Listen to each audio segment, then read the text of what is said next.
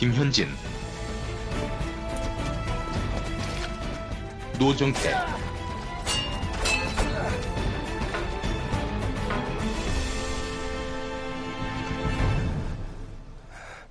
맹정전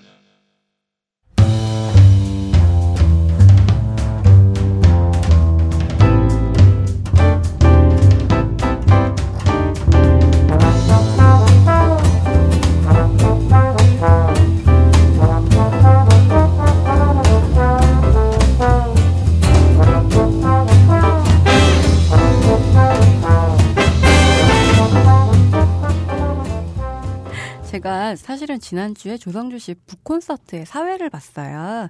그때 했던 질문이 이제 청년, 진보 정치 2세대 이런 신선함으로 레테르가 붙어 있는데 한 몇 년 지나고 혹시 정치 낭인 비슷하게 됐을 때 뭘로 승부할 수 있겠냐. 그렇게 아 정치 낭인은 본인이 얘기하셨어요. 제가 말한 게 아니에요.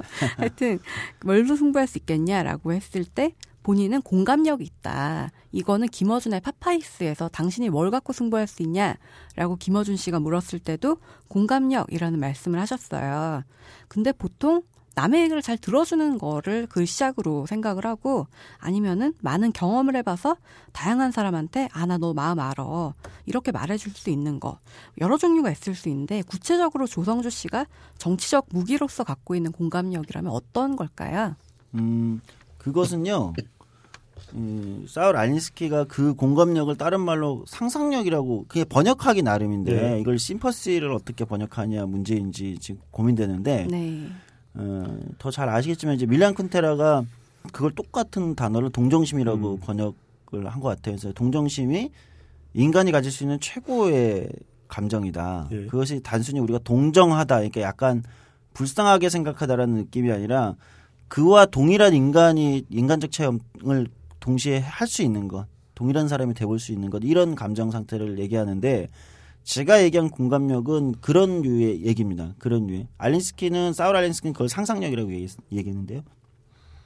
세계의 비참에 접속할 수 있는가? 세계의 비참에 누군가 타인의 고통과 비참함에 얼마나 깊이 가서 그 사람이 진짜 비참하다는 건 단순히 분노하고 그 사람을 위해 울어주는 게 아니라 그 사람이 느끼는 불안이나 두려움 아니면은 어 자조적인 감정까지 그것까지 좀 들어갈 수 있는 건데 제가 잘 한다고 말씀드리는 건 제가 그런 문제들의 그 내, 내적인 부분에 그 접속하는 거를 저는 정치에서 중요하다고 생각하는 게 그런 능력이라고 생각해요.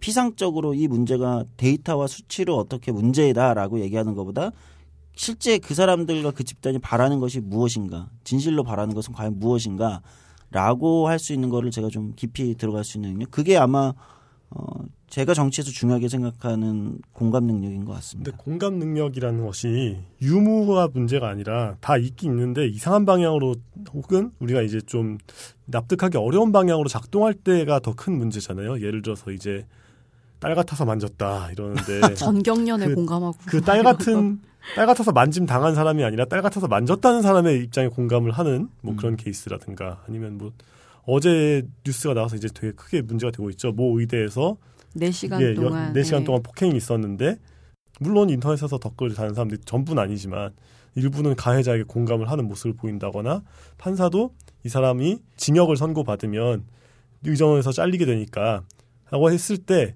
말하자면 공감의 능력이 선택적으로 발휘가 된 거잖아요.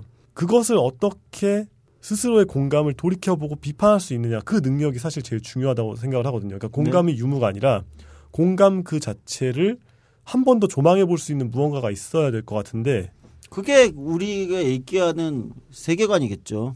어, 자기가 생각하는 가치겠죠. 그러니까 이제 결국은 자기가 서 있는 어떤 세계관이나 가치관에 근거해서 거기서 얼만큼 그 공감할 수 있는가, 문제를 제대로 바라볼 수 있는가 이런 건 것 같아요. 근데 어, 오히려 저는 문제 설정과 문제를 바라보는 시각에서도 생각보다는 여기서 말하는 그 공감 능력이나 상상력이 굉장히 중요하다고 봐요. 저는 반대로 진보 쪽에서 어떤 문제가 발생했을 때 비판하고 분노하는 사안들이 있잖아요. 네. 근데 대부분 피상적인 경우가 저는 많다고 생각해요. 음. 그러니까 다소 자기 위한 자기 변명을 위해서 사용하는 어 그러니까 나는 진보 어떤 거 예, 예. 구체적인 사례를 어 그러니까 예를 들면 어떤 노동자들이 장기 투쟁을 하면서 고생을 하고 있단 말이죠. 네. 근데 이거를 진짜 공감하는 건 그 사람들이 진짜 힘들어하는 문제라는 이거에 공감하는 것보다는 아 역시 자본은 나빠. 예를 들면 뭐 이러면서 그냥 그거를 얘기하기 위한 걸로 그 사람들의 고통을 쓴다는 거죠. 그렇지 않았으면 좋겠다. 이런 경향성이 많이 장기 투쟁 사업장이라는 게 장기 투쟁이 갔다는 거는 결코 좋은 게 아니잖아요. 네. 예. 사실은 안 가는 게 제일 좋은 거잖아요. 그렇죠. 네. 물론 한국의 경우 기업들의 태도가 너무 악랄하기 때문에 그렇게 가는 경우가 대다수라고 보는데 마치 장기 투쟁이 된 거를 사람들 진보 일각에서는 어 뭔가 대단한 투쟁을 하고 있습니다 여기가 이렇게 자꾸 축혀 세우는 거죠. 아, 예, 예, 맞아요. 예. 그런 경향성들이 가끔 나타나는데 이런 거는 피상적 공감이다. 음. 어 실제 영웅시하고 음, 실제 사람들은 전혀 거기서- 영웅이 되고 싶지 않은 그렇죠. 영웅이. 돼 영웅이 필요 없는 사회를 만드는 게 원래 진보인데 그런 피상적 공감들이 너무 많은 경우도 있거든요. 뭐 누구 한 명이 뭐 이러다가 크게 뭐 분신이라도 해야 끝나지 뭐 이런 식으로 중얼중얼 하는 사람들도 그런 케이스라고 할 수 있겠죠. 그리고 최근에 SNS가 그런 걸 너무 많이 부추기는 것 예. 같아요. 그런 피상적 공감, 예, 그런 걸 너무 많이 부추기는 것 같아요. 어, 그것 좀 자세히 얘기해 주세요. 어, 그러니까 이게 현장에서 아마 현진 씨 얼마 전에 콜트콜트 단식도 하시고 그랬는데 현장에 이제 직접 살과 살이 맞대는 그, 네. 그 차가운 입김과 살과 살이 맞대는 그 거칠한 그거를 거기서 오는 그 고통을 보기보다는 SNS에서 쉽게 쉽게 생각하는 이 문제를 그냥 내가 좋아요 한 번 누르면 마치 여기에 공감하는 것처럼. 아, 저 옛날부터 생각했는데 그런 음. 거에 좋아요 하려면 돈 내야 돼. 천 원씩 내고 좋아요 해야 돼. 어, 그거 네. 아이디어인데? 그리고 저도 지금 뭐 방원이지만 음. 단계 글 쓰려면 돈 내야 돼. 맞아. 포인트 같은 거 어, 해가지고 돼. 충전하려면 어. 화폐 같은 걸 해가지고 이지페이 같은 거 갖고 글을 오래 쓰려면 돈을 많이 내야 돼요. 예. 아, 이제 갑자기 딴 소리를. 그러니까 그런 게 너무 이제 쉽게 소비하게 맞아요. 만드는 예. 거죠. 사람들의 고통이나 이런 거를 리트윗 한 번 한 걸로 나는 많은. 걸 다 한 것처럼 자기를 그런 이제 기분을 느끼게 음, 만들고 하는. 그래서 네. 참 그래요. 저는 요즘 그런 것들이 우리를 더 약하게 만드는 거 아니냐. 저는 뭐 진보가 강해야 된다고 생각하는 사람인데 네. 힘을 점점 더 많이 가져야 된다고 생각하는데 진보를 오히려 약화시키는 거 아니냐. 음. 이런 생각이 좀 많이 들기도 합니다. 그래서 그럼, 제가 예. 이런 얘기하면 좀 보수적이고 해요. 주변 사람들이. 아 그렇겠죠. 네. 이제 진보 진영 내에서는 아 이게 어떤 면에서 보수적인 건데? 그러니까 약간 예. 새로운 문물이나 소통에 별로 이렇게 굉장히 나 되게 싫어한다 이러는 거죠. 아, 아, 저도 어. 트위터 한 지 두 달이 안 됐어요. 아, 네. 사실 알린스키 얘기하는 것도 음. 이제 진보 지정에서 안 좋아하는 사람들이 상당히 있을 것으로 예상이 아, 되거든요. 많아요. 네.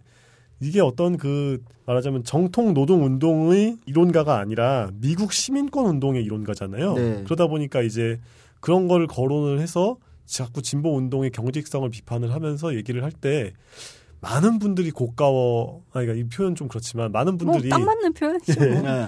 네. 분- 이렇게 아, 안 이건 좀 안- 입고 하는. 네. 네. 그런 분위기가 상당히 없지 않을 텐데 여기서 그거를- 잠시 저서를 소개해 주세요. 예, 네, 책 광고 타임 들어가죠. 네. 책 광고군요. 제가 어, 지금 언급되고 세 있는 권의 책은 책을 쓰셨죠? 네, 단독 저서는 단독 세 저서, 권이에요. 예. 예, 제가 2009년에 썼던 뭐 대한민국 20대 절망의 트라이앵글을 넘어 음. 이게 하나가 있고요. 그건 이제 주로 등록금이나 청년 실업 문제가 어떤 문제인가를 했던 거고요. 그 다음에 낸 게 이제 어, 지금 언급됐던 알린스키 변화의 이거 이제 예. 후마이타스 출판사에서 냈는데 이거 꼭 읽어보세요. 얇고 되게 좋아요. 네, 얇고 네. 싸요 또. 어, 어렵지도 않고 주로 좋아요. 어, 알린스키 미국의 이제 사울 알린스키라는 60년대 사회 운동가 이야기를 중심으로 예를 들면 지금의 한국의 진보나 뭐 운동을 좀 돌아보자 이런 거였고요. 최근에 나온 게 이제 꽃핀 자리라는 출판사에서 냈던 이제 아까 호모 비정규 뉘앙스 네. 문제 제가 만나왔던 어떤 청년들의 문제 이걸 이제 르포 형태로 다룬 이제 청춘일기라는 책이 있습니다. 네, 이렇게 책 광고 타임 잠시 가졌는데 그 알린스키의 정치학 그 네. 책을 보면서 제가 궁금했던 게 그 알린스키가 활동했던 60년대인가요? 네. 그 60년대 미국이랑 지금의 한국이 굉장히 비슷하다라고 말씀을 하셨는데 어떤 면에서 비슷한가요? 어, 사실은 제가 볼 때 비슷한 점은 세상을 바꾸고 싶다는 열정, 세상이 이대로는 안 된다. 좀 예. 요즘 뭐 헬조선 같은 거죠. 그 당시 젊은 사람들도 미국 사회는 정작 부유하고 예를 들면 팽창하던 시기지만 어, 이 사회가 너무 기성질서가 보수적이고 너무 차별적이고 폭력적이다. 라고 해서 이 사회가 좀 바뀌었으면 좋겠다. 엎어졌으면 좋겠다라는 혁명, 어떤 혁명에 가까운 열정은 가득한데 예. 그것이 정치적 에너지로는 전혀 수렴되지 않고 그러다 보니까 이상한 과격 추 악한 행동 일각에서 나오고 괴물들도 나오고 예. 일베 같은 게 한국에 출연하지 그 당시 네오콘들도 60년대 미국의 그 운동이 예. 실패하면서 또 출연한 예. 사람들이잖아요. 무조건 잔당도 있죠 사실. 그렇죠. 어, 뭐 이런 것들, 그러니까 혼란의 시기, 정치적으로는 굉장히 양극화가 또 시작되는 시기, 어, 강해지는 시기, 진영 네. 논리가 굉장히 세지고 냉소주의가 또 한편에서 나오고 이런 것들이 굉장히 비슷하다 이렇게 느끼고 있었습니다. 근데 사실 그안 그런 시대가 찾기가 힘든 건 사실인데 네. 알린스키에 대해서 이제 많이 얘기가 되고 검토가 된 사상가잖아요. 그런데 사실 알린스키의 이론을 볼 때 미국 내에서 가장 많이 나오는 비판은 이것은 다 좋은 말인데 이렇게 사람들을 모으고 조직해서 바닥부터 올라오는 이 방식은 알린스키니까 성공할 수 있었다. 네. 그 사람이 가지고 있었던 그 탁월한 친화력과 네. 조직력 같은 것은 정말 불세출의 것이고 알린스키의 가장 큰 문제는 자신이 가지고 있는 재능이 얼마나 큰, 크고 결정적이었는지 몰랐다는 것이다라는 얘기를 많이 봤는데 그건 칭찬이기도 하네요. 예, 칭찬이죠. 근데 칭찬인데 그러니까. 예. 알린스키가 막 이렇게 밥 아저씨처럼 이렇게 참 쉽죠 하면서 이렇게 쓱쓱쓱 그렸지만 남들은 아무리 해도 이게 참 쉽게 쓱쓱 그려지지가 않더라라는 식의 비판이 많단 말이죠. 예. 한번 근데 이제 그 이론 그러니까 그걸 이제 이론적 귀감으로 삼아서 실천을 해온 입장에서는 어떠세요? 쉽게 되던가요? 그러니까 알린스키를 두 가지 측면에서 봐야 될 것 같아요. 저는 어, 좀 전에 이제 주로 얘기되는 건 알린스키는 사람들에게 유명한 거는 조직의 대가로 유명한 예. 거잖아요. 원래는. 예. 근데 제가 이제 이번에 알린스키 변해 정치학을 쓰면서 굳이 이름을 조직론이나 뭐 병법론이 아니라 예. 정치학으로 썼던 이유는 저는 알린스키 책을 읽으면서 이건 조직론이라기보다는 정치학에 가깝다 이렇게 읽은 거예요. 그러니까 기존엔 알린스키의 조직론, 조직운동론 한국에 70, 80년대 들어올 때도 70년대죠. 예. 80년대 막스 레닌주의 시대니까. 근데 70년대 초기 이제 교회를 중심으로 또는 주민주의 예, 쪽에 그렇죠. 들어올 때도 지금 사회복지계에서는 아직도 알린스키를 공부하거든요. 예. 이때는 약간 여전히 주민조직론, 조직론으로 예. 쓰잖아요. 근데 저는 조직론보다는 정치학, 그러니까 세계를 어떻게 바라볼 것인가, 음. 갈등을 어떻게 바라볼 아, 것인가. 그쵸. 그러니까 이런 정치학의 책으로 정치학으로 읽었어요. 그게 이제 제가 어, 독해에 좀 차이가 서로 그 기존과 좀 차이를 두고 좀 했다 이렇게 말씀드리고요. 조직론으로서도 좀 유효하지 않을까 싶은 거는 미국의 경우 이제 소위 보수주의 이제 풀뿌리 단체인 티파티. 예. 티파티가 알린스키를 공부하잖아요. 예. 그래서 티파티가 밑에서 조직화를 엄청 잘해서 그렇죠. 공화당이 지난번에 아마 부통령 후보 티파티에서 낸 거 아닙니까? 사실 예, 공화당을 그렇죠. 지금 흔들고 예. 있고 어, 어떻게 보면 또 장기적으로 공화당을 무너뜨리고 있는 거라 볼 예. 수도 있는데 어쨌든 공화당을 생겼죠. 공화당을 장악하지 않았습니까? 예. 일정 정도 강력한 조직화로 그렇게 보면 여전히 조직론으로서도 유효하지 않을까 이런 생각이 또 들기도 음. 해요. 예. 근데 이제 알린스키의 가장 주요 논점은 사실상 어떤 면에서 교회를 흉내내는 거잖아요. 그 네. 사람들이 정기적으로 모이고 같이 밥 먹고 하면서 일단 친해지는 게 제일 중요하고 핵심이다라고 이렇게 정말 모두 다 알고 있지만 직접적으로 말하지 않았던 그걸 얘기를 하고 있는데 현실 속에서 아 물론 이제 조직론이 아니라 정치론의 방점을 찍는다고 하셨지만 그걸 실천하고자 할 때 겪었던 좌절의 일화가 정말 많을 것 같거든요. 네, 그럴 거예요. 아니 저는 이제 물어보는 거죠. 질문을 아, 드리고. 근데 제가 화- 기존에 활동할 때는 알린스키를 몰랐어요. 아, 그러니까 제가 정치하겠다고 맘 먹고 나서 알린스키를 만난 거기 때문에 예. 제가 오히려 청년 유니온하고 막 이런 거 할 때는 알린스키를 몰랐어요. 근데 이제 돌이켜 보면 그렇죠. 돌이켜 보면 근데 제가 청년 유니온 할때 제가 갖고 있던 문제 의식이 나중에 보니까 이제 알린스키가 갖고 있는 문제 의식하고 유사하게 그러니까 설명할 수 있는 걸 나중에 깨달은 거죠. 아 예. 이래서 그랬군. 제가 청년 유니온 할 때는 늘상 입에 달고 있던 말이 그 제 이제 2기, 3기 집행부나 후배들한테도 늘상 강조했던 게 약자들의 싸움은 패배해서는 안 돼. 무조건 이기는 싸움만 해야 된다. 예. 질것 같으면 도망가자. 음, 어. 100% 승산이 있을 때만 싸우는 거다. 이런 거를 제가 청년 유니온 조직 처음 시작할 때부터 이걸 많이 강조했거든요. 예. 그리고 전술에 있어서도 최대한 대중적 공감대가 가능한 전술을 사용해야 된다. 제가 뭐 가끔 강연 때 쓰지만 커피 전문점들 싸움할 때도 스타벅스나 커피빈 이런 데랑 싸웠지만 이디야 커피는 일부러 안 싸웠어요. 아 그렇죠. 그 이유는 이디야 커피의 예. 특성이 있기 때문이죠. 자- 진짜 자영업자들이거든요. 예. 그러니까 그렇게 갈등을 붙이면 안 된다 해서 일부러 뺐어요. 항의도 많이 받았어요. 왜 이디야는 뺐냐고 막 이제 다른 브랜드들에서. 음. 근데 그거는 전술에서 우리가 그렇게 쓰면은 전술이 이제 따르게 흘러가 버릴 수 있다 이런 거고 타협 굉장히 강조했고 그러니까 조직력이 없을 때는 빠르게 공격하고 순식간에 타협하고 근데 이거는 뭐 모택동 시절부터 워낙 많이 쓰던 게릴라 전술인데 알리스키도 그런 거 굉장히 유사한 게 있는데 근데 우리의. 투쟁론은 이제 그것과는 좀 다른 방향으로 많이 진화해 그렇죠. 그렇죠. 주로 듣는 얘기가 끝까지 싸우겠습니다. 결사 투쟁 이런 게 그렇죠. 강한, 아직까지 강한 놈이 있잖아요. 이기는 게 아니라 질긴 놈이 이기는 것이요. 뭐 이런 이제 네. 그 네. 분위기잖아요. 네. 근데 저는 어 힘이 없을 때는 무조건 신속하게 치고 빠지는 거다 이런 게 있었는데 그렇게 활동을 하면서 성과를 거두다가 마지막에 나중에 이제 알린스키를 만나면서 아 이게 이렇게 원래 설명되고 이게 있는 거구나 이렇게 생각하게 된 거죠. 요즘은 그 14일 그 국민 총궐기 때 네. 심지어 참 사상자까지 너무 많이 나오고 음, 사 사람 아직 돌아가시진 않았지만 아, 부상자. 예, 부상자. 부상자, 예, 음, 까지 중환자가 너무 많이 나오죠. 중환자까지 나오고 너무 다들 먹먹한 이런 상황인데 이런 상황에서 우리가 이길 수 있는 싸움이란 게 남아 있을까요? 어 저는 남아 있다고 생각합니다. 얼마든지. 그러니까 음, 저는 음, 사람들이 이제 그 계속해서 정권은 착시 효과를 준다고 생각해요. 해도 안 된다. 차벽, 차벽이라는 존재. 예. 언제부턴가 이게 되게 진보 운동의 마음의 벽으로 있었던 거예요. 차벽. 예. 우리는 저 벽 앞에 이렇게 맨날 맴돌고 어못 그래야. 되느냐.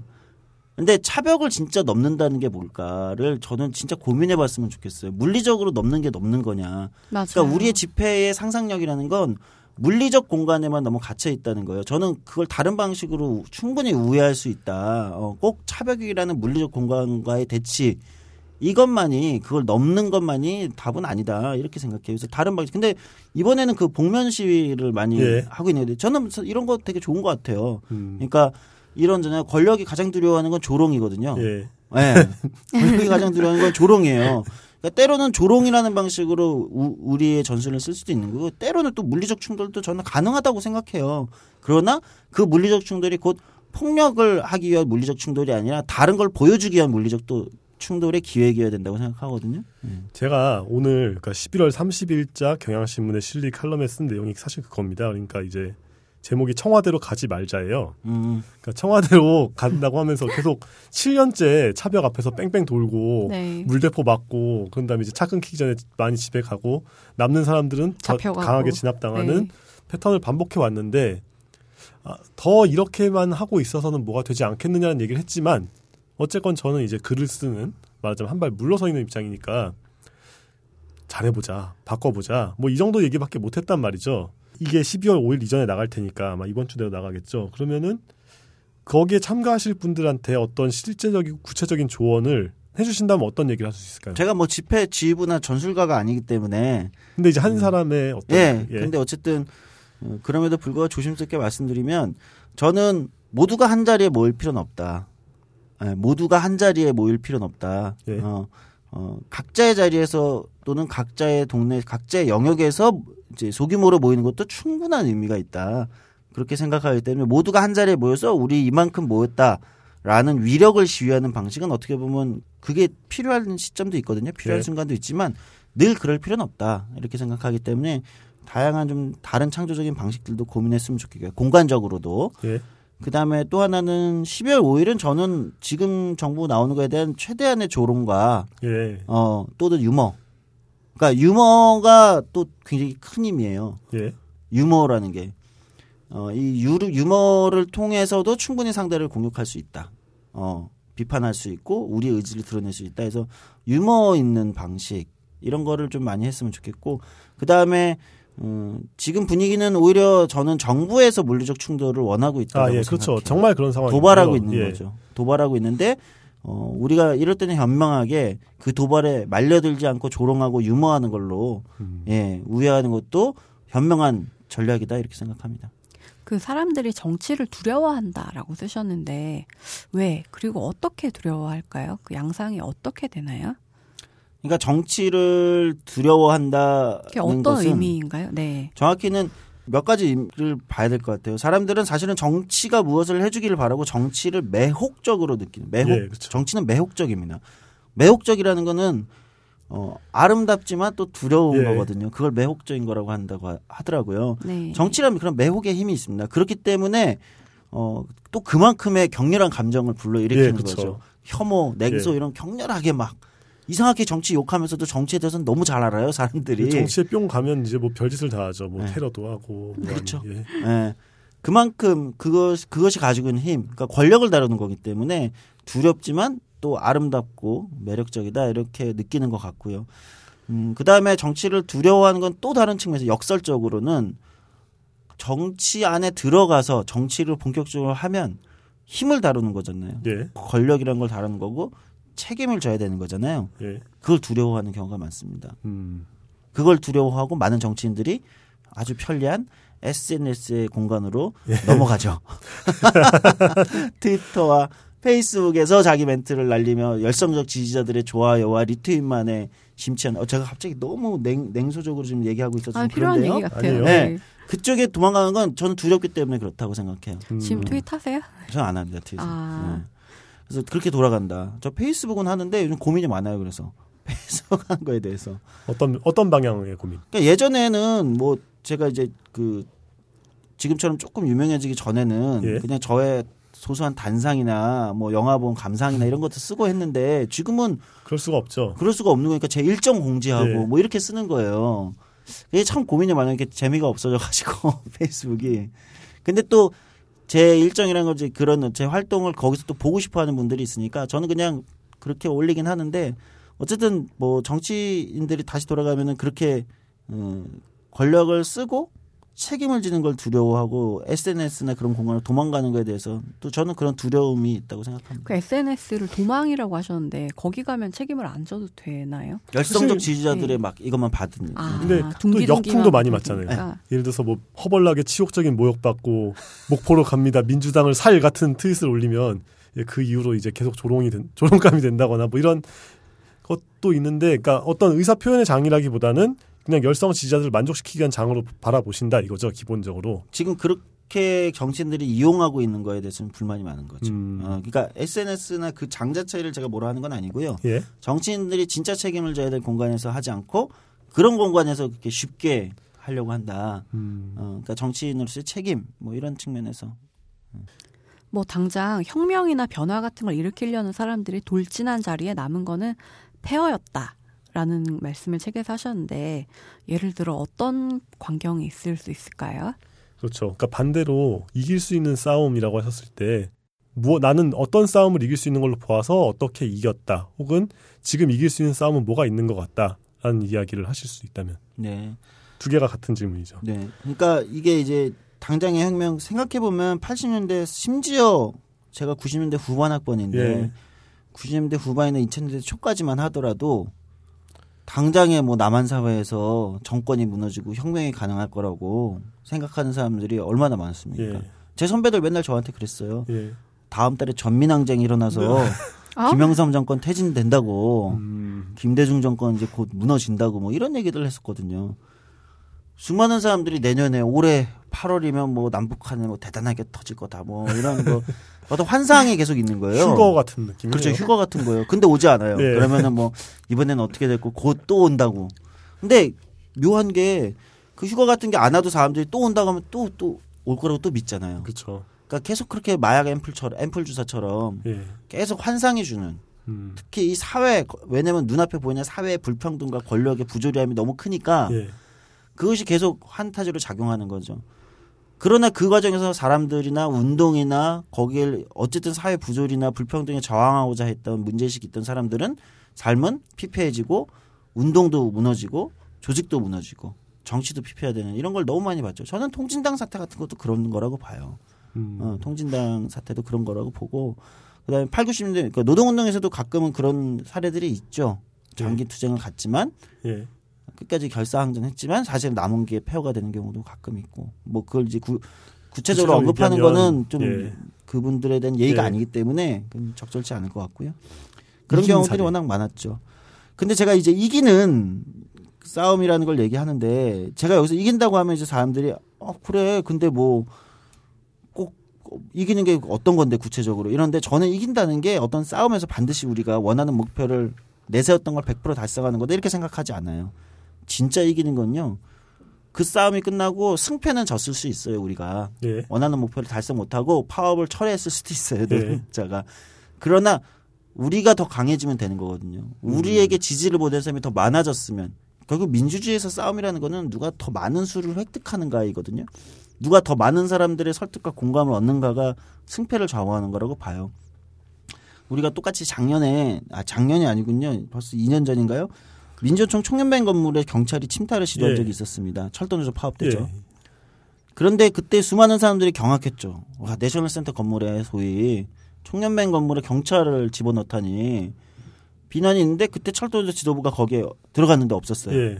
수많은 사람들이 사실은 건물은 침탈당했잖아요. 민주총 문 뜯겼었거든요. 예. 그 침탈당하고 그러나 철도조 지도부는 없었고 사람들은 그 싸움을 사실 어떻게 느끼냐면 홍길동처럼 도망간 승리로 느낀다고요. 근데 이번에 민주총 청년맨 건물 침탈 예, 당했어요. 또 털렸죠. 똑같이 침탈당한 상황이에요. 예. 근데 지금 누가 승리로 느낍니까 이거를? 이거는 모욕으로 느끼잖아요. 우리가 지금 예. 진보 쪽에서 또 그러니까 여- 저는 좀 봐야 될 게 있다고 생각해요. 철도 노조 결국 파업 철회하고 현장 복귀했잖아요. 예. 그러나 철도 노조가 당시 파업 보- 복귀하고 복귀했다고 해서 철도 노조가 패배했다고 사람들이 생각하지 않는다고요. 음. 사람들이 그렇게 생각하지 않는다고. 그 이후로도 현장에서 되게 고생하고 계시거든요. 철도노조 예. 조합원들이.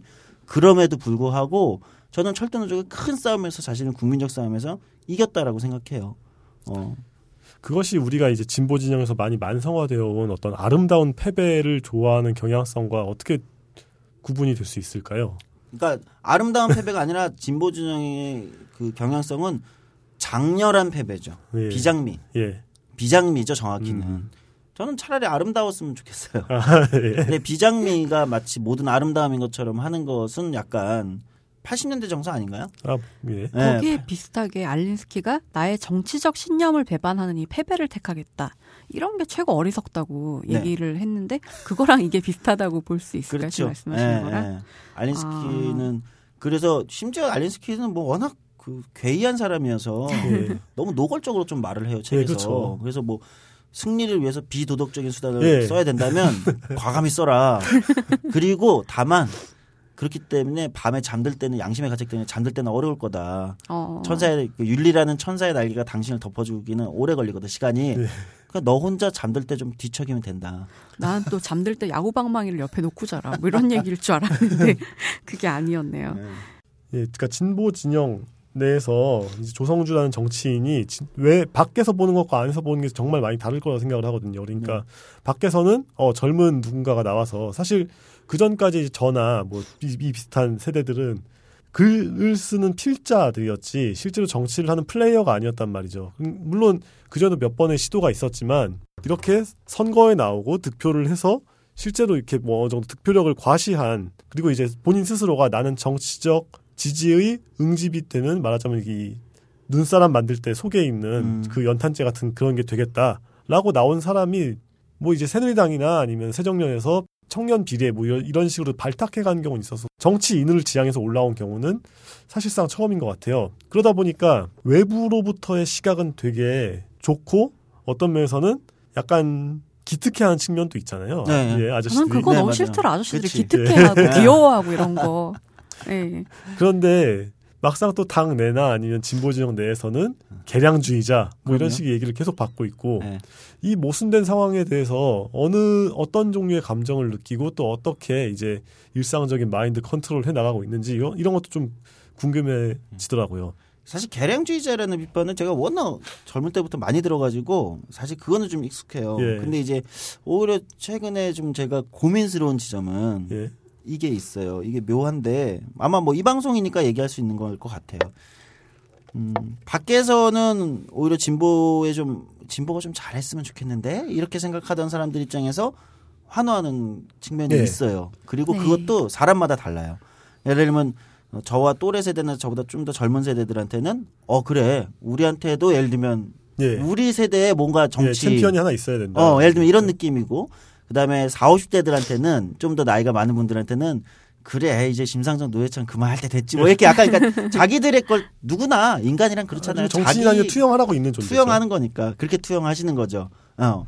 그 다음에 당내에서 또 어떤 개념이, 근데 이게 당내나 진보 안으로 오면, 어, 제 또래들한테는 일부 분들은 그런 얘기를 하되게 똑같이 정치든 사회 운동이든 이런 걸 지향했던 또 플레이어들이 있잖아요. 분명하게.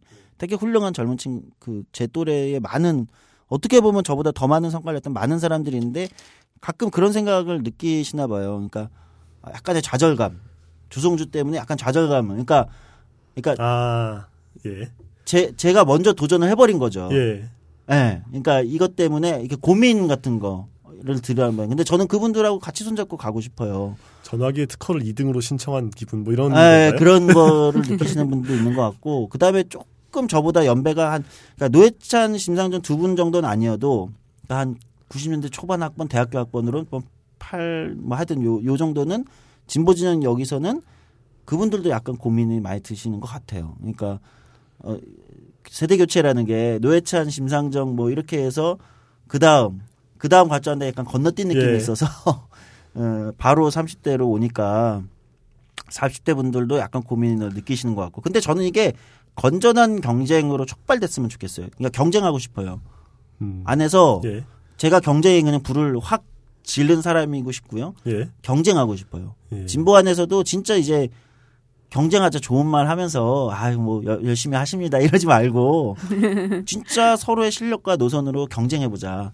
어 대신 건전한 경쟁 해보자 이렇게 생각합니다. 세대 간의 그 넘어옴이라는 게 그렇게 순차적으로 계단을 하나씩 하나씩 올라오는 경우는 사실 거의 없죠. 그 그러니까 그런 거 봐요. 예, 그러니까 김영삼, 김대중, 노무현 둘 다 이제 아니 노무현 아니고 김영삼, 김대중이 30년대생이잖아요. 예, 예. 그런데 그 이후에 이제 그 이후 정치인들은 40년대생은 거의 없고 50년대생들이에요. 대통령 음. 그렇죠. 이런 사람들 보면은 음. 그러니까 이게 뭔가 그 당시의 분위기와 이제 상황과 이런 것 등등이 어떤 때는 정치인이 성장하기 좋은 여건이 생기고 어떤 때는 안 생기는데 약간 그 천운 내지는 뭐 이런 부분이 있긴 하죠. 그러면 정치인으로서 이력을 밟아 나가기 시작했는데 말하자면 지금 약간 물 들어온 분위기니까 본인의 운을 100에서 그러니까 0부터 100까지 따지면 언제 어느 정도 생각하시나요? 우리가 맹장전이니까 어 예. 약간 게임 수치 예. 같은. 게임 네. 수치로 아, 한번 한번 쭉 예. 매겨 볼까요? 네. 스스로 스스로 판단하는 조성주?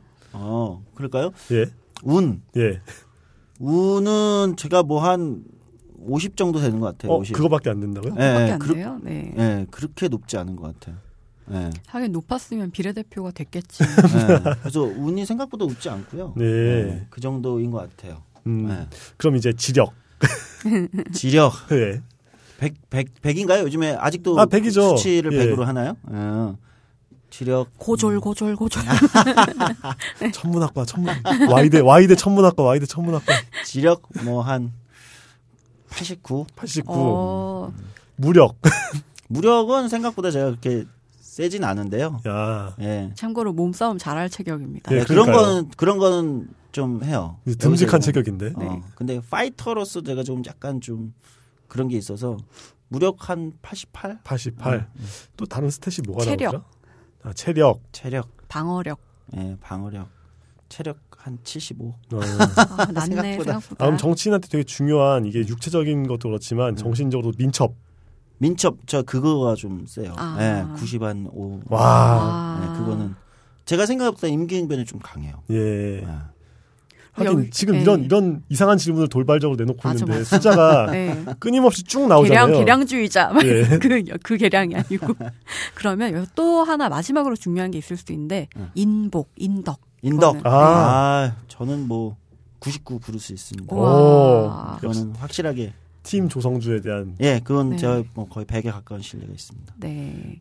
여기서 궁금한 게 정태 씨가 저한테 아니 이런 흥미있는 이게 있었다. 그 트윗 내용 진중권 쌤이 하셨던 거 어, 그거를 아니, 한번 아니 그거를 원문 그대로 그러니까 뭐냐면은 저랑 이제 그분이 페미니즘 문제 가지고 이렇게 막 말싸움을 하고 있었어요. 근데 아, 자꾸 막 이런 이런 식으로 시비만 걸지 마라. 그러면서 지금 386들에 정확히 그 단어 그 표현 쓸 수 있는데 조성주라는 갑툭튀예요. 라고 저한테 얘기하는 거예요. 그래서 아니 나는 지금 어쨌건 당신을 기분 나쁘게 함으로써 논쟁이라는 걸 끌어내고 있는 반면에 님이 그렇게 그, 그 상대방을 갑툭튀라고 얘기하면 그건 귀여워하는 것일 뿐이지 이게 진지한 정치적 대립마로서 그러는 게 아니지 않느냐. 뭐, 그러니까 뭐 1910년, 20년대 생들이 이제 DJYS가 확, 떴, 확 떴을 때 초반에는 그런 식으로 갑툭튀 뭐 이렇게 생각했겠지만 나중 가면 진지한 정치인으로 받아들였잖아요. 그러니까 이제 그 얘기를 보면서 아 아직까지 진보 정치의 가장 머리도 많고 머리수도 많고 가장 이제 응집력 있는 그,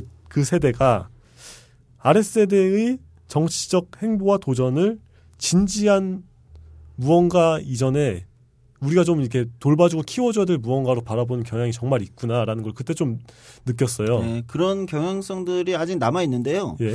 제가 지난 당대표 선거 때 저 개인적으로 중간에 가장 인상적이었던 순간이 언제냐라고 얘기하면 몇 가지 순간이 있는데 그 중에 하나를 꼭 꼽는 게 있습니다. 예. 심상정 대표님이 당시 같이 후보로 이제 전국 유세를 같이 가, 다니잖아요. 예. 그때 어디 유세 때부터 그 말씀을 하셨는데 자기는 조성주라는 젊은 후보가 나와서 너무 좋다. 예. 그런데 그게 그냥 단순히 그냥 우리 당에 뭐 좋은 미래가 나와서 자원이 나와서 좋은 게 아니라 자기는 너무나 좋고 지금 경쟁하는 후보다. 음. 그러니까 동등하게 당당하게 경쟁하는 후보여서 그 어느 때 선거보다도 자기는 지금 이 선거에 집중하고 있다. 아, 어, 이러면서 러닝 네, 그 어느 때. 선거보다도 나는 심상정은 지금 집중하고 있습니다. 어?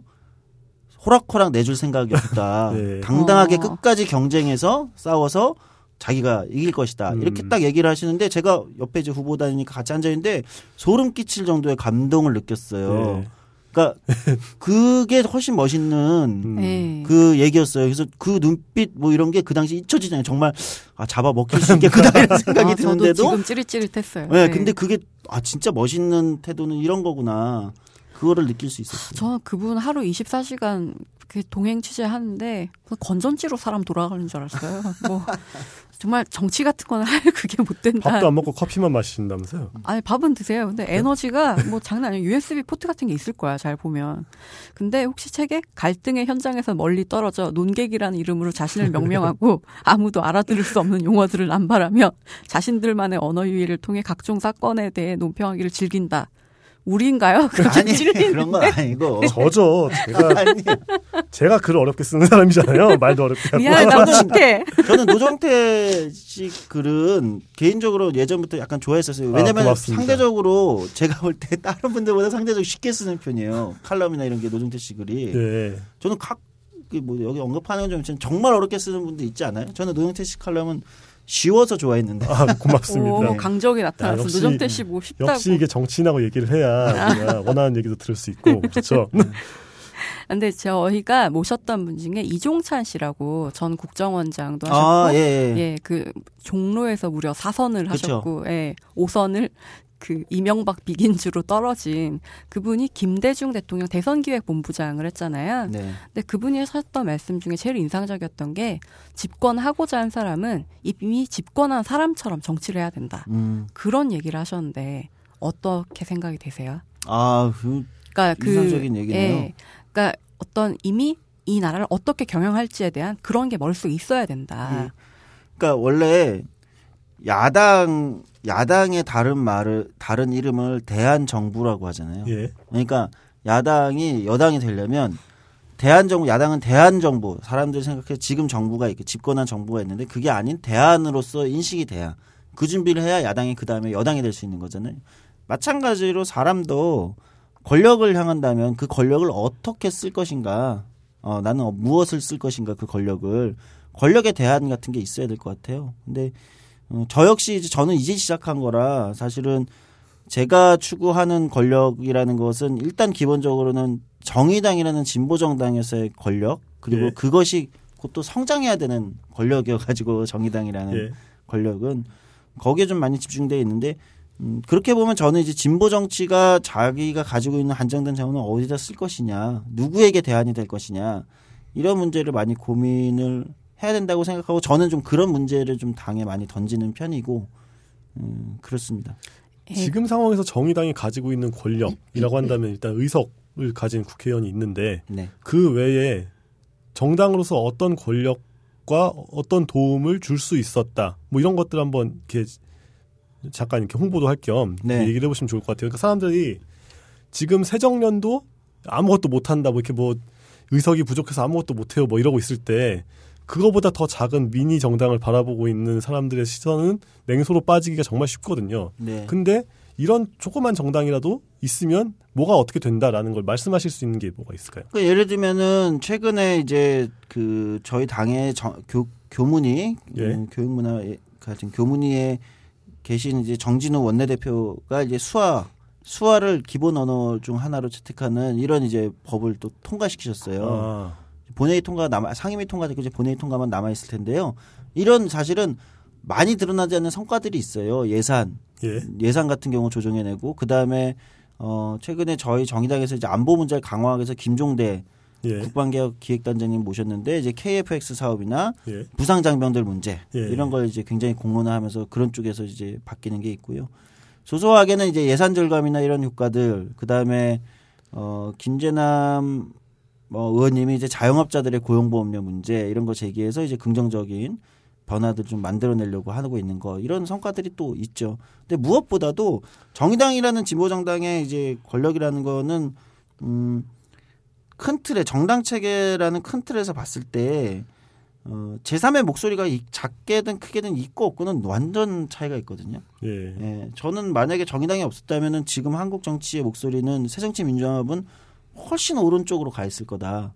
이렇게 생각합니다. 그러니까 정당 경쟁 체제가 생각보다 중요한데 정의당이 거기서는 한 어떤 쐐기 역할을 굉장히 잘 하고 있다 이렇게 생각해요. 근데 이제 두 가지 예. 비판이 있잖아요. 그첫 번째로는 어차피 집권을 해야 되니까 새정련은 조금 더 우편 오른쪽으로 갈 수밖에 없다.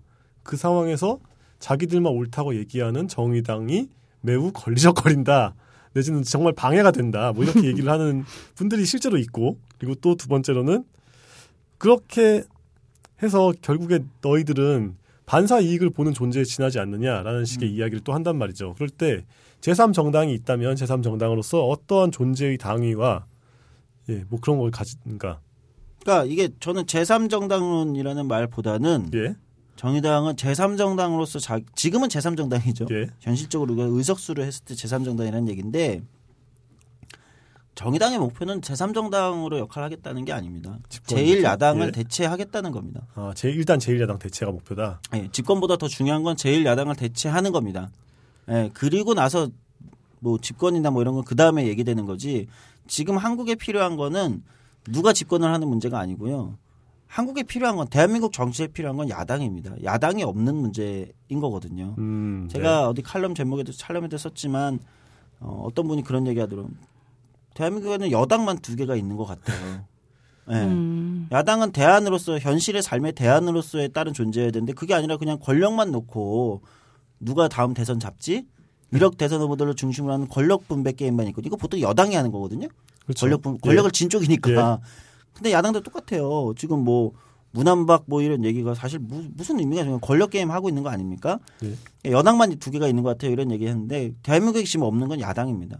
정의당은 야당이 되겠다. 어, 음, 어, 그게 이제 정의당의 첫 번째 목표입니다. 제3정당의 역할 뭐 지금 뭐 일부러 반사이익 아니냐. 아니 뭐 지금 뭐 반사이익을 어떤 말도 우리는 제1야당을 대체하는 것을 목표로 가지고 있다. 적어도 조성주는 그렇게 생각하고 있습니다. 그러니까 이제 뭐 한 10년 넘게 써온 레토릭이 한데 무슨 뭐 이중대다 뭐 이런 식으로 얘기하는 것에 대해서는 그냥 전혀 뭐 예. 신경 안 쓰겠다. 예. 제1야당 대체할 수 있으면 뭐 새누리당하고도 손잡힐 수 있다고 생각합니다. 총선에 출마 의지 있으시죠? 어, 당연하죠. 예, 어디로 어디 뭐 저, 지금 있나요? 고민 중입니다. 뭐 제가 지역구를 어디 잡을 지금 처지는 안 돼 가지고. 아 그래도 예. 득표를 3위를 한 후보인데 뭐 이렇게 어, 지망으로 갈 수 있지 않을까요? 안, 네, 안 아, 되나요? 그렇지가 않아요. 아, 예. 다- 저희는 또 당원들이 또 기존의 후보들 직접 뽑고 하는 구조여가지고. 근데 뭐 지역으로 나올지 비례로 나올지 둘 다 고민하고 있습니다. 당 예. 차원에서 가장 뭐 유리하다고, 그러니까 당 차원에서도 그렇고 저 개인적으로도 가장 효과적이라고 생각하는 방식으로 아마 출마를 하지 않을까 생각. 공천 시스템이 어떻게 되죠? 당원들이 자기 지역위원회 후보를 직접 뽑는 방식이에요. 음, 예. 뭐- 지금 당내에서 맡고 있는 위치나 뭐 이런 거는 어떤 게 있으세요? 아 저는 이제 저희 당의 부설 연구소 소장을 맡고 있습니다. 아 그게 지금 정치발전소 미래정치센터 아 미래정치센터 소장. 네, 네. 기존에 이제 출 당에 오기 전에 이제 정치발전소 대표였는데요. 그거 이제 이제 사임하고 당의 이제 미래정치센터라는 당 연구소의 소장으로 오게 됐습니다. 미래정치센터 소장이라고 할 때 아까 저하고 이제 명함도 교환을 하고 있는데 예전처럼 이제 정말 젊은이들이 정치의 꿈을 품을 때 배고픔을 감수하고 뛰어들 수 있는 여건이 많이 줄어들고 있죠. 특히 옛날에 이제 고학력이다 이러면은 어느 정도 쉽사리 생계의 문제의 많은 부분을 좀 풀 수 있었던 반면에 지금은 그게 훨씬 더 어려워졌다고 생각이 되거든요. 그러니까 음, 가지고 나오는 빚의 규모부터 달라졌으니까요.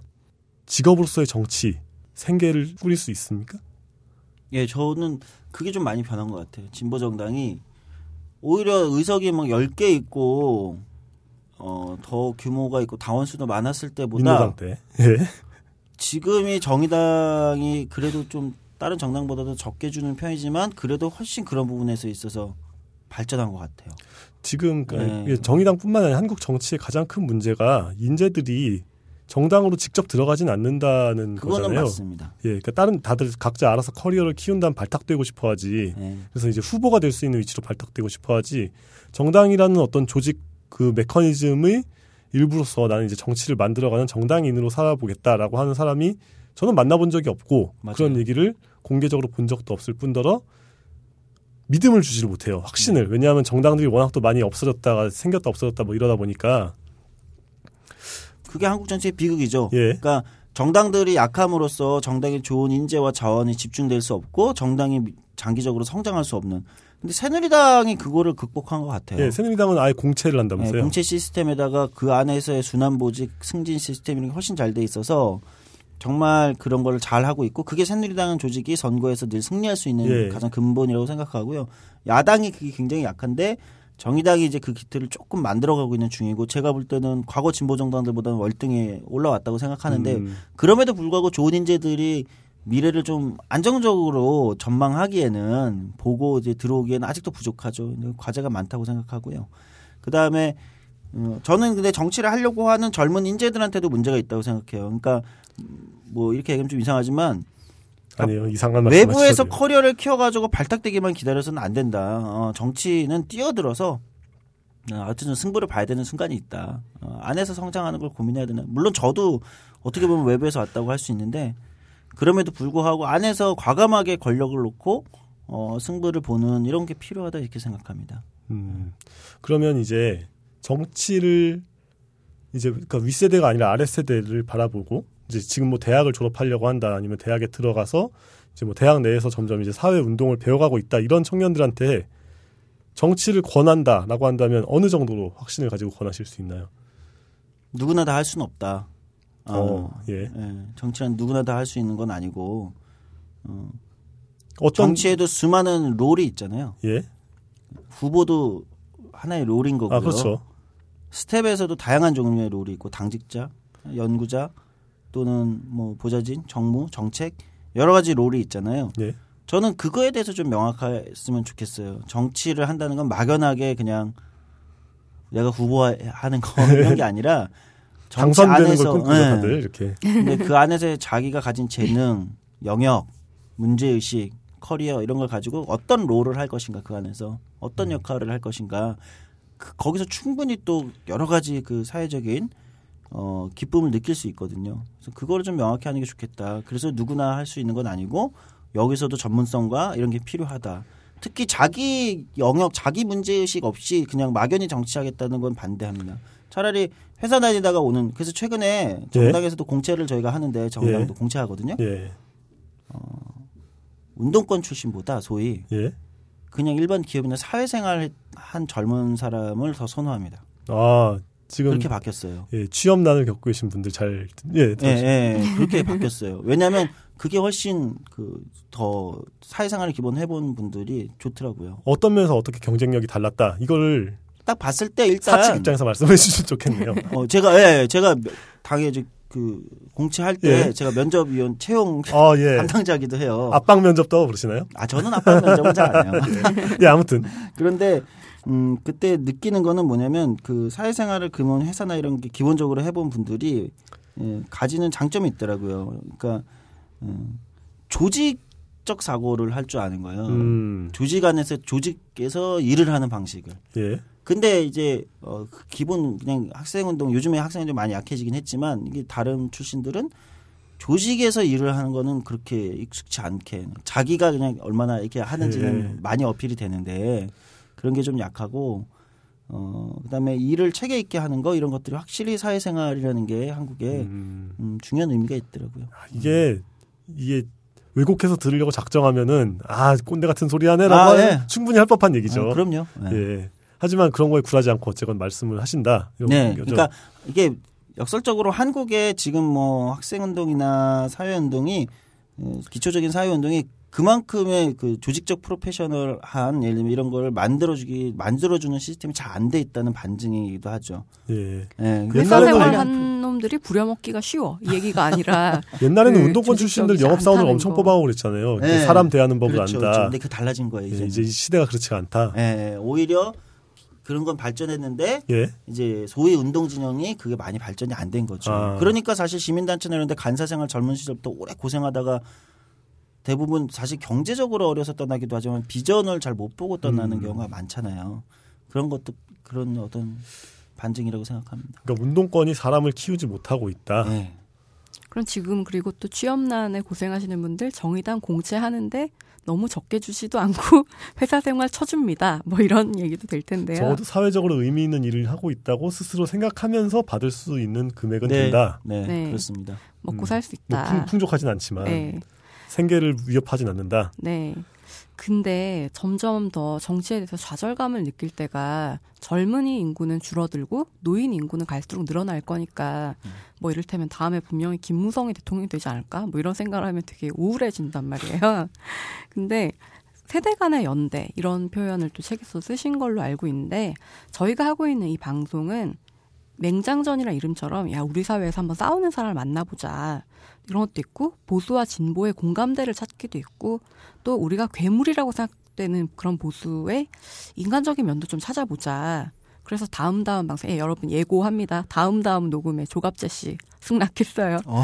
하여튼 그런 걸 그분이 하는데 오십니다. 네 그분이 오시고 있어요. 근데 저희 정말 혈압계가 필요해요 가끔. 음. 아, 미칠 것 같거든요. 근데 정말 정말 소통이 안 되는 상대랑 결국 소통을 하신 경험이 있으세요? 어, 정치란 예. 어떻게 보면 소통일 수 있잖아요. 그렇죠. 사실 네. 서로의 생각을 생각이 가치관이 다른 사람이 소통한다는 건 굉장히 힘든 일이기도 하고요. 예. 잘 설득 안 돼요. 그렇죠. 네, 잘 설득 안 돼요. 예. 그러니까 이미 확 강하게 굳어져 있는 사람들끼리 설득하는 거 굉장히 쉽지 않습니다. 예. 저 역시 가끔 그런 노인분들이나 이렇게 만나서 토론하게 되면 아, 처음, 처음부터 다른 출발에서 시작하는구나. 예, 아예 세계가 건- 다르죠, 정말. 예. 그리고 오랜 경험이 그 세계를 간, 단단하게 예. 그 굳혀주기 때문에 또 강력한 근거들을 경험에 근거해서 맞아요. 예. 그렇기 때문에 잘 바뀌긴 힘듭니다. 그런데 우리가 이념적인 부분에서 토론할 때는 그게 잘 안 되는데, 예. 그러니까 어떤 이슈에서, 그러니까 예. 인권 이런 이슈 특히 그래요. 그렇죠. 근데 경제적인 문제 있잖아요. 이런 문제를 토론할 때는 또 그렇게 크지 않아요, 그게.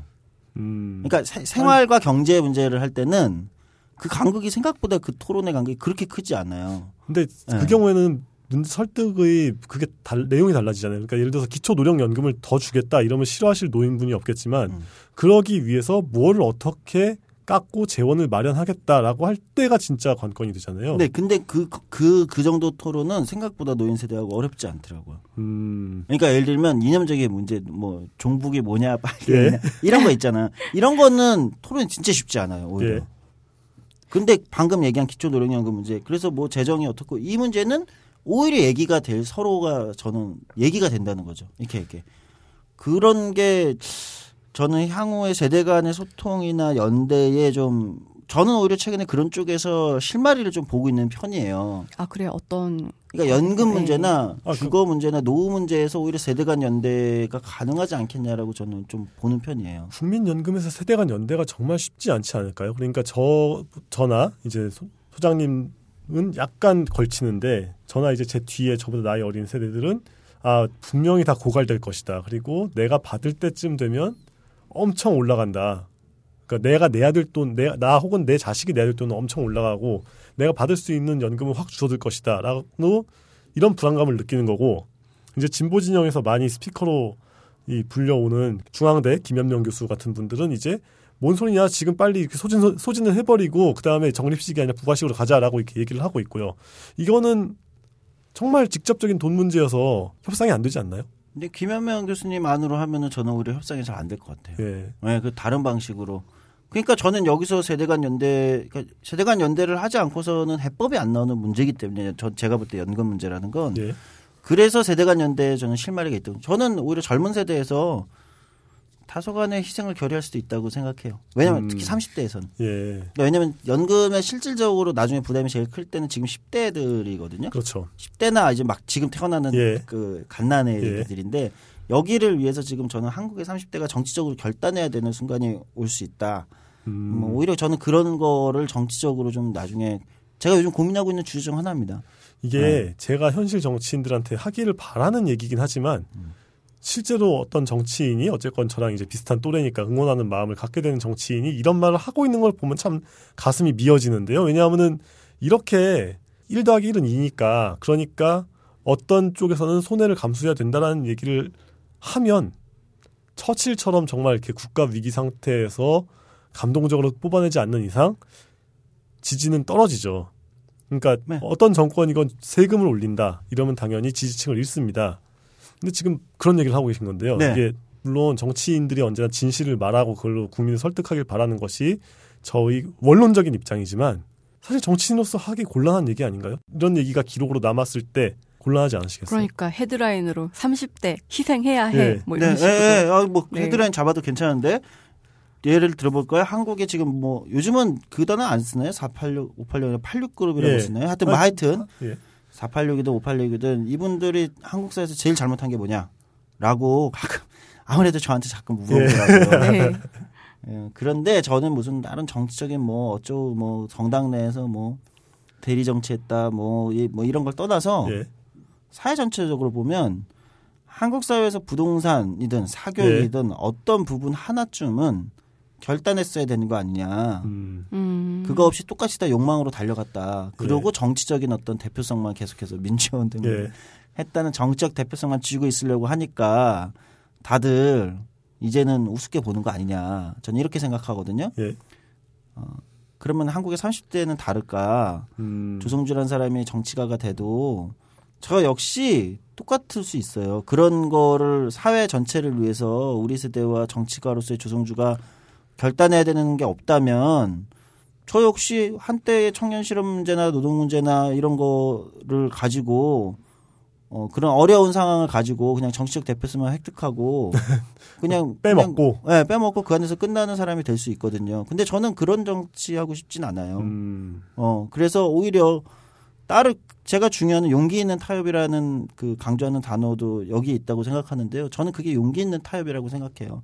예, 30대가 연금 문제에서 희생할 수 있다고 생각해요. 음. 네. 그러니까 꼭 뭐 당장 해야 된다 이렇게까지는 아니어도 할 예, 수 예. 있다. 그 순간이 온다고 생각해요. 올 예. 거고 그때는 굉장히 큰 우리 사회 전체의 판단이 필요하고 거기는 세대 간의 그런 판단도 필요할 거고 집단 간의 판단도 필요한데 저는 노동이 양보해야 되는 순간이 올 거라고 생각해요. 예, 그건 저도 이제 예, 마찬가지로 음. 그런 것들이 겹치는 순간들이 올 때 그때 정치가 어떤 힘을 발휘해서 용기 있는 타협을 끌어낼 거냐 이게 한 사회를 중요한 방향이 결정짓는 가장 중요한 순간이 오지 않을까 싶습니다.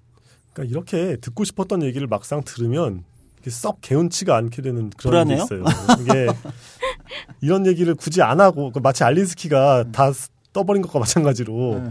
아니 부도덕한 방법을 쓸 수 있다는 얘기를 왜 하지 이런 생각이 들 때 있잖아요. 네. 그런 것처럼 아니 노동의 희생을 원할 수도 있지라는 얘기를 하면 정의당 정의당과 노조가 그렇게 큰 관련은 없지만 조직된 노조가 암- 엄청나게 관련 있는 건 아니지만 아무튼 이제 그분들이 불안해하시면서 정치인 조성주의 성장이 더뎌지지 않을까라는 생각이 들거든요. 음, 저는 그거 하고 직면하는 게 정치인 조성주의 성장이라고 생각해요. 음. 그런 네, 돌파랄까요? 네, 직면해서 담담하게 담대하게 그거를 얘기하고 마주보고 걸어가야지.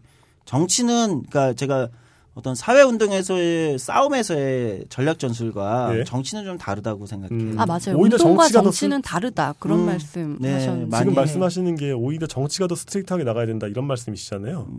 정치도 이제 암수나 뭐 기술이나 이런 게 많이 필요하다고 생각하는데요. 어, 정치적 비전은이라는 거 있잖아요. 예.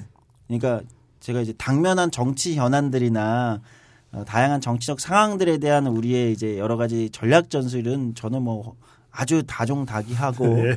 심지어 뭐 다소 윤리적인 부분도 눈 감고 갈 수 있다고 생각할 정도의 저는 이제 그런 사람이긴 합니다. 그럼에도 불구하고 한 사회 정치라는 것이 결국 한 사회 전체를 대표하고 통합해내는 거라면 그 사회에 대한 비전이라는 측면에서 우리 음. 사회 전체의 진보와 보수 뜻의 비전이라는 측면은 어, 저는 그건 담대하게 밀고 나가는 거다. 이렇게 생각합니다. 그러니까 사회 운동에서는 지는 싸움을 하나도 하지 말자라고 하셨는데 네. 정치에선 지금 나는 지는 싸움을 어느 정도 감수하겠다고 말씀하시는 거예요. 예, 저는 근데 그 지는 싸움이라고 보지 않아요. 그 비전은 끝까지 밀고 나가는 거고 그 비전을 성사시키기 위한 그 과정에서는 저는 네, 얼마든지 음, 예. 손해를 감수할 수 있다. 그렇죠. 이게 또 이종찬 씨 얘기를 꺼내는데 그때 옛날에 경선 불복한 거를 굉장히 후회한다 얘기를 하시면서 인생 가장 아, 후회되는 네, 장면은 가장 후회되는 네. YS한테 대들었던 거다 이러시면서 근데 그때 지면서 이길 수 있었다 음. 이 표현이 굉장히 인상적이었거든요. 음. 그래가지고 승자의 태도로 임해야 언젠가 이긴다. 그랬는데 그 말을 좀 들려드리고 싶고요. 근데 지금 나는 배신할 수도 있어. 그래서 아까부터 계속 뭐 밑밥을 까신단 말이에요. 언젠가 아, 그렇게 삼당 될수 합당을 할. 것처럼. 근데 그런 예를 들어서 조성주식 마키아벨리즘이랄까 네. 그런 게 있다면 어떤 게 있을까요? 그래도 한계는 있을 거 아니에요. 아, 그럼요. 새누리당. 입당은 설마 안 아유, 하겠지. 그런 거는 네. 이제 불가능한 얘기니까 네. 그런 거야. 이제 가능하지 않은 영역에 다른 우주의 얘기 같은 겁니다. 네. 네. 저 네. 제가 뭐 새누리당이나 이런 걸 하는 거는 다른 우주의 예- 이야기고요. 음, 근데 이제 제 조성주식 마키아벨리즘이라 얘기, 얘기한다면 저는 이제 마키아벨리를 굉장히 좋아하게 됐어요, 이제는. 그러니까 그가 이게 제가 오독한 걸 수도 있지만 그가 진정으로 바랬던 건 어, 평범한 사람들 그 이탈리아의 그 평범한 사람들에게 좀 더 유익한 정치를 위해서 진짜 리더는 무엇을 해야 되는가? 그들에게 힘이 되는 것은 무엇인가 이런 거였다고 생각해요. 근데 어쨌든 조성주식 마키아벨리즘이라는 건 어, 저는 제가 추구하는 어떤 사회 비전, 그 제가 대변하고 싶은 어떤 사람들의 그 갈등과 문제 해결을 위해서라면 어 그것을 최우선에 놓고 제가 여러 가지 수단을 쓸 수 있다. 때로는 제가 어, 다소 비겁한 수단도 쓸 수 있을지도 모르겠다 이런 생각을 해요. 음, 그것이 정치가로서의 사실은 가장 최상의 기쁨 아닐까? 음, 그러니까 음, 그렇게 남는 것이 정치가를 한다고 해서 정치를 한다고 해서 뭐 모르겠습니다. 돈을 많이 벌 수도 없고요. 이제는 뭐 예전처럼 뇌물 많이 받을 수도 없고 뭐, 뭐 아직도 그런 분들이 있긴 하지만 요즘 뭐 권력이 얼마나 무섭습니까 그거- 검찰이 정의당에 잘 오지도 않고. 예, 예, 오지도 않아요. 그런 기회가 올 것 같지도 않고요. 그 다음에 뭐 예를 들면 대단한 무슨 뭐, 뭐 다른 쾌락을 느낄 수 있을지 모르겠어요. 그러나 정치가로서의 기쁨이라는 건 한 사회에 굉장히 중요한 비전과 이 사회 발전의 어떤 거를 남겼다라는 거 있잖아요. 그런 거 아닐까? 아까 이제 윤영태 씨 얘기했던 거 들으면서 갑자기 생각했는데 린든 존슨 같은 사람은 예. 결국 이제 투표권 흑인들의 투표권 관련된 투표권법을 통과시키면서 그리고 민주당이 장기적인 그렇죠. 멸망의 길을 갔죠. 어 그러나 본인 또 본인은 재선에 출마를 못하게 됐잖아요. 예. 남부에서 지지를 다 예. 잃어버리면서 그러나 린든 존슨의 그 선택은 얼마나 역사를 만들었죠. 역사를 만들었잖아요. 그러니까 그런 생각이 들어요. 예. 그뭐 링컨도 마찬가지일 거고. 뭐 지금 미국의 너무 거대한 정치인들 얘기인데 뭐 조성주라는 사람도 정치가로 계속 커 나가면 그런 순간이 오지 않을까 이런 음. 생각을 해요. 그런 순간이 오도록 하고 그때 저에게는 어 사실은 중요한 판단이 남아 있을 거다. 그 순, 그런 거를 피하지 않겠다 이런 거죠. 그 청년 유니온에서 이렇게 나간다라고 했을 때 반응이 어땠어요? 이제 제가 이제 청년 유니온 1기 때 이제 처음 만들 때 하고 1기 때 정책기획 팀장하고 2기 3기는 청년 유니온 독특하게 이제 계속 지도부가 교체가 되잖아요. 더 네. 젊은 네. 젊은 세대로 점점 내려가는데 어쨌든 지금은 이제 어떻게 보면 청년 유니온 지금 하는 집행부 친구들 입장에서 이제 선배죠. 예. 청년 유니온의 선배이기 때문에 빨리 좀 나가줬으면. 뭐. 그렇지. 차라리 편했어요. 네. 어, 그러니까 막 적극적으로 섬, 이제 어쨌든 정치 영역에서도 뭔가 길이 뚫리지 않으면 사회 운동도 사실은 그쵸. 쉽지 예. 않은 게 있잖아요. 그러니까 어 그런 걸 굉장히 좋게 응원해주고 많이 음. 지지해줬죠. 그때 청년 유니온 때의 조성주 씨랑 지금의 조성주 씨는 정치인 조성주 씨는 일단 외모적으로 무진장 달라졌는데 그렇죠. 아까 저한테 그 얘기했어요. 방송 시작하기 전에 예전엔 안 그랬는데 지금은 파마도 했고 네.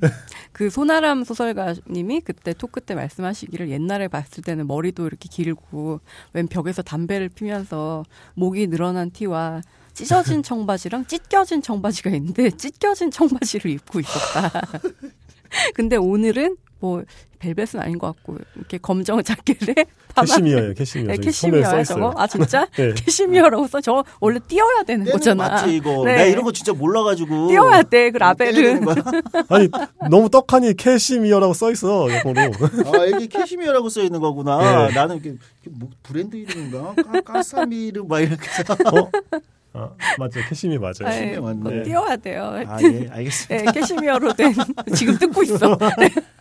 에이, 그런 자켓과 안에도 되게 단정한 셔츠를 입고 저번에 이제 눈썹도 막 그리는 장면 제가 몰카로 찍고 이랬거든요.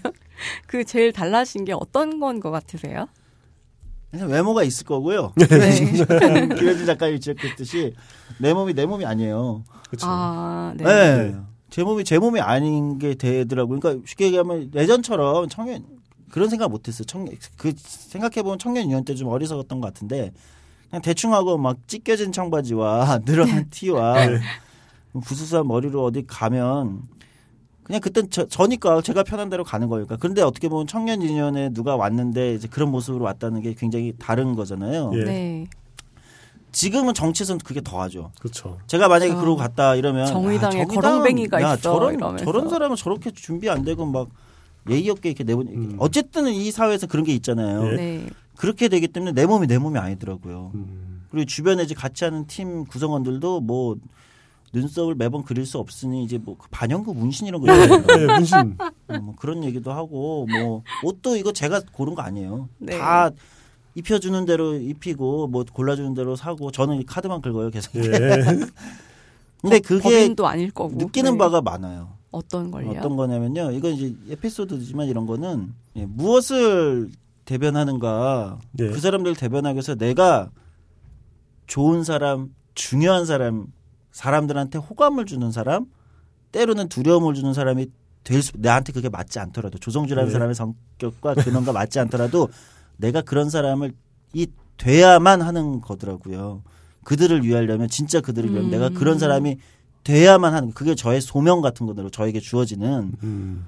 그거를 너무 많이 느껴요. 예. 네. 그래서 이전과는 다르게 이전에는 아이디어로 뭐 해서 잘해보자 이런 게 아니라 지금은 약간 진짜 그 무거운 거를 많이 느껴요. 아침마다 거울 보면서 제가 딴 데 인터뷰 때도 아침마다 거울 보면서 아 이거 뭐하러 하지? 이런 생각이 들 때가 있어요. 음. 이런 걸 해야 되나? 근데 음. 그래도 다짐하고 다짐하고 걸어 나가는 거예요. 씻고 그래도 오늘 내가 해야 될 일이 있어 이렇게. 제가 조성주 씨 잘 모르는데 그래도 이미지는 참 수더분하고 참 성격 좋으시고 말 별로 없고 담배 정말 많이 피고 그런 분인데 그렇게 맞춰가기 정말 힘드실 것 같네요. 우리가 저작권료를 낼 돈이 있었으면 이럴- 이럴 때 이제 마이클 잭슨의 Man in the Mirror 같은 노래도 틀었을 텐데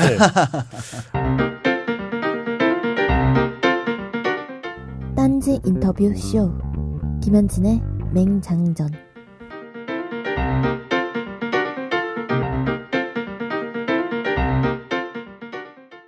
결국 진보라는 거는 타인의 고통에 깊이 교감할 수 있느냐라고 하셨어요. 어때 교감할 자신 있으세요?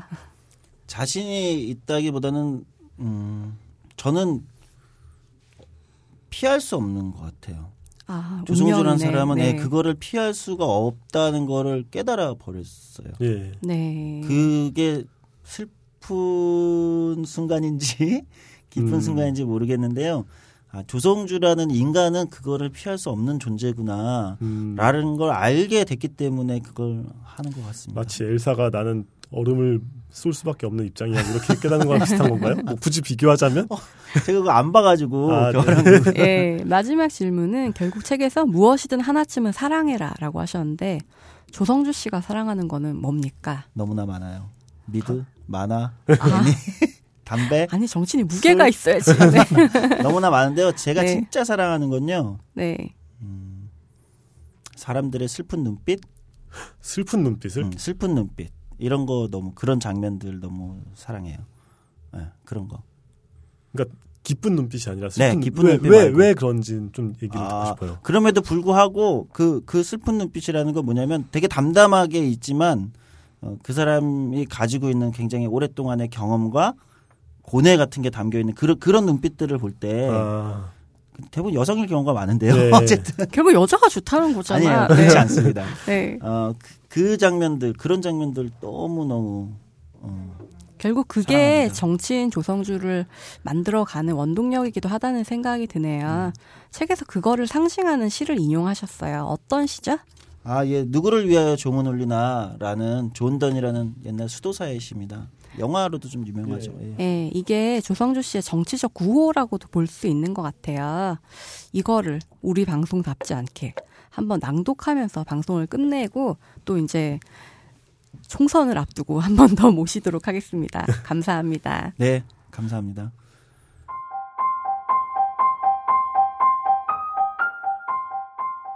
누구를 위하여 종은 울리나 누구든 그 스스로 완전하나 섬이 아니다. 모든 사람은 대륙의 한 부분이며 대양의 일부이다. 흙덩이가 바다에 씻겨 내려가면 우리의 땅은 그만큼 작아진다.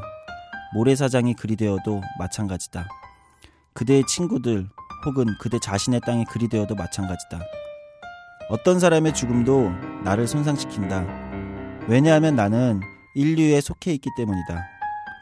그러므로 누구를 위해 조종이 울리는지 알려고 사람을 보내지 말라. 종은 바로 그대를 위해 울리는 것이다.